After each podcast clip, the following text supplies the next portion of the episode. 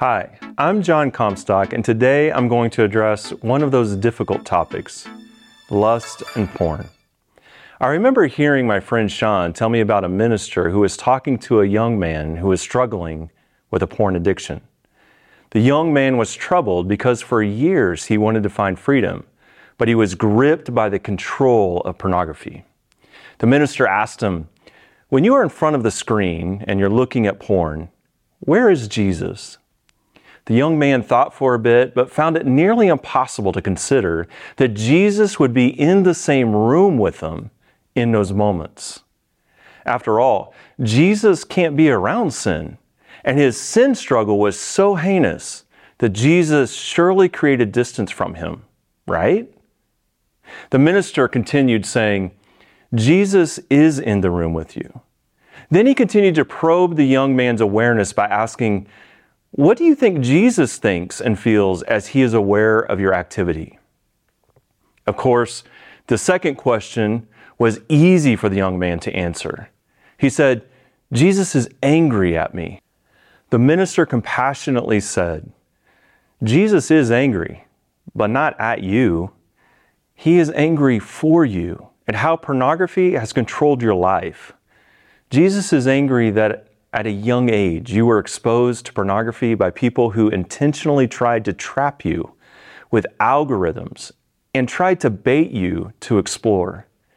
He's angry that women whom he created are objectified as tools to be used rather than as persons to be valued. While Jesus will never override your free will, he longs for you to recognize in those moments he is in the room. He's in a room with his hand on your shoulder.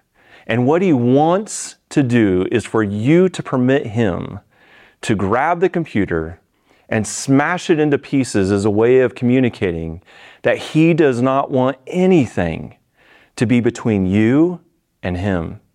He longs to be with you and would move heaven and earth to have you experience his affection for you as He desires you to experience being known by Him and for you to know Him fully. So if you hear my voice, I ask you the same question. If you struggle with watching pornography, where do you believe Jesus is in those moments? Do you truly believe Jesus is there in the room with you? If not, why? If so, I want you to take some time to reflect honestly with yourself about what you believe Jesus thinks and feels about you in those moments. Name the emotion you think he is experiencing.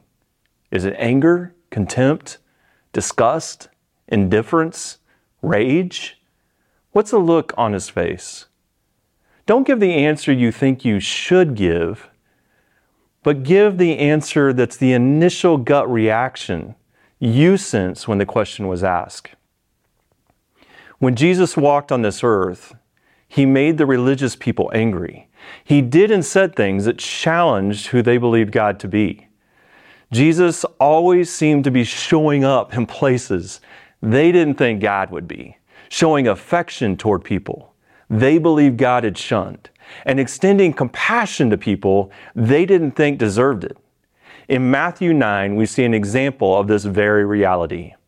In verse 10, we read, And as Jesus reclined at the table in the house, behold, many tax collectors and sinners came and were reclining with Jesus and his disciples. Jesus reclined at the table in an act of hospitality. In the mind of the religious people, these sinners deserve to be shamed, and God should never be found in their presence. Yet Jesus kept showing up in these God forsaken places with those God forsaken people. With that, here's today's challenge grab a paper and pen and get in a quiet place. Take some deep breaths and then ask Jesus to show you where He is when you succumb to the temptation. Then write down the emotions you believe He experiences about you in those moments and ask Him to show you the truth about how He feels and thinks toward you. Now, go in today.